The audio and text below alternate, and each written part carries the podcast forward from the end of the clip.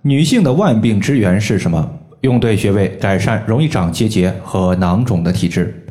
大家好，欢迎来到艾灸治病一百零八招，我是冯明宇。有位朋友他说，我想问一下，中医对于人群的体质划分里面有没有容易长结节的体质？我自己在上次医院做体检，体检的结果令我非常不安，嗓子附近有甲状腺结节，肺里面有肺部小结。子宫还有囊肿，当时问医生说是什么原因导致的？医生说我是容易长结节的体质。我想问一下，这个容易长结节的体质有没有办法改善？其实从中医的传统的体质学来说的话，肯定它是没有容易长结节这种体质的。本身结节也好，囊肿也好，甚至子宫肌瘤也好，它都是西医检测后的一种病症说法。中医呢，它可以把上述的这一类情况统称为正甲，就是身体之中的一些不良物质积聚在一起，形成了肿块。容易长结节的患者，多数都是以肝气郁结的患者居多，所以此类患者，我们需要疏肝、清肝、柔肝、调畅肝气，这就是我们解决此类病症的首选方法。在这里呢，有三个穴位非常关键，就是期门穴、阴包穴和太冲穴。首先，肝主疏泄，五行属木，喜调达。意思是说，肝就像树木一样，喜欢自由自在的生长，不喜欢被约束、被束缚。同时，肝还能够疏通和调畅身体之中的气机。气机我们可以看作就是调控身体之中气的运行。中医经常说，气行则血行，气滞则血瘀。一旦肝气不顺畅，血液的流动速度就会变慢。血液流速慢了，血液之中的一些垃圾毒素就会沉积下来，形成淤血。淤血它对于女性的伤害，其实在某种程度上要比男性大一些。大家会发现，女性过了三十岁以后，很多的收入都花在了各类化妆品上面。化妆品是为了让不再年轻的面容看起来容颜更加的美好，起到遮挡瑕疵的效果。其实呢，这属于是粉饰太平。化妆时看起来非常的漂亮，但实际上自己的肌肤质地怎么样？我相信你自己心里边也跟个明镜似的。淤血严重，那么皮肤就容易出现焦黄、色斑、黑点，甚至还会出现莫名其妙的身体疼痛。中医认为疼痛有两大原因，一个叫做不通则痛，另外一个叫做不容则痛。淤血占据了经脉的通道，它会阻碍气血的正常运行。气血不通畅，就会发生身体的疼痛，因此气不顺畅就会导致淤血产生。肝气郁结导致淤血，其实还不是最严重的，最严重的是肝气郁结导致了各类的囊肿和结节，尤其是以甲状腺结节、乳腺增生和子宫肌瘤这三类病症为最多。其实这三类病症的共同原因就是肝气郁结。那么我们现在思考一下。为什么说身体之中的气儿就这么不顺畅呢？其实总结起来也非常简单，无非就是心里面想的太多，能做到的太少；欲望太多，能力太少。能力不能满足自己的欲望，心里就不顺畅，心气儿不顺，自己想不开，就容易导致肝气郁结。所以在一定程度上，肝气郁结也可以看作是一种心病。比如心里想的多，我们就需要放空自己，着眼于当下。当前我们能干好什么就干好什么，未来怎么样交给未来就行。再比如能力低，那么我欲望也低。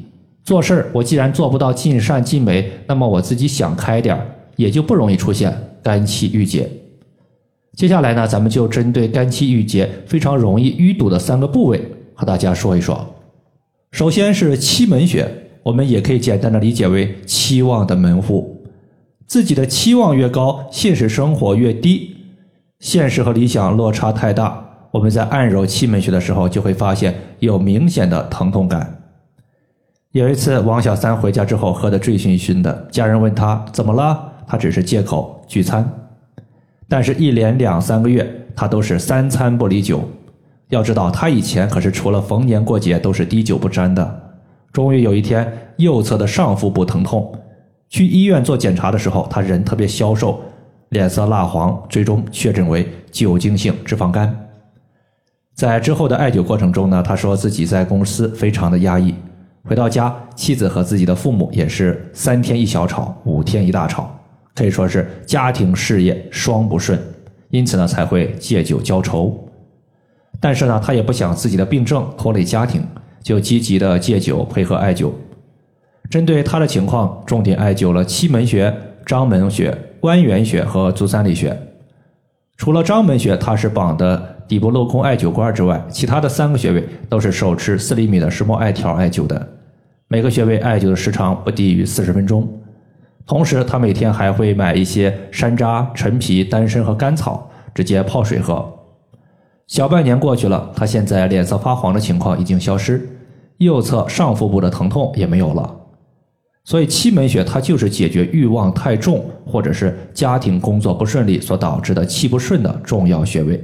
七门穴在找的时候，从乳头下方推两个肋骨间隙，在按压有明显酸胀感的位置，就是七门穴的所在。其次是阴包穴，对于经常发火生闷气的患者来说，这个穴位的效果也是非常明显的。肝气不舒的朋友，他容易在凌晨的一点到三点之间容易醒，醒来后就不容易睡着了，因为凌晨的一点到三点正好是肝经当值的时间段，肝有病的患者容易在这个时间段有所表现。在前段时间呢，我微信群里面有一个学员，他就是晚上入睡没有问题，但是只要过了一点，大概就是凌晨的一点半到两点这个期间肯定会醒，比闹钟还准时。还经常出现头痛、两肋的胀痛，甚至耳鸣。他一按阴包穴，发现这个穴位啊特别疼，疼说明肝经之气就淤堵在阴包穴。他每天睡觉之前会在阴包穴涂抹蓝色的艾草精油，用刮痧板在局部刮痧五分钟。远端的穴位，他搭配的是神门穴、三阴交穴和太冲穴，坚持刮痧艾灸半个多月，在上周末收到他的反馈。说是半夜一醒，基本上是没有了。阴包穴它是在大腿内侧，先找到膝盖的内侧上端，然后往上四寸就是阴包穴的所在。最后是太冲穴。其实阴包穴、太冲穴和七门穴，它都是我们肝经上的穴位，大家可以都按揉一下，哪个穴位你的疼痛感最明显，说明肝气郁结，就郁结在哪个部位。如果三个部位都特别疼。说明你整体的肝气郁结是比较重的。如果只有一个部位疼，说明整体情况还不算太厉害。太冲穴是在我们的第一和第二的脚趾缝，这个穴位也可以先刮痧后艾灸。在找的时候呢，从第一和第二的脚趾缝向上推，推到两个骨头夹角的前方有一个凹陷，这个凹陷就是太冲穴的所在。以上的话就是我们今天所要分享的主要内容。如果大家还有所不明白的，可以关注我的公众账号“冯明宇艾灸”，姓冯的冯，名字的名，下雨的雨。感谢大家的收听，我们下期节目再见。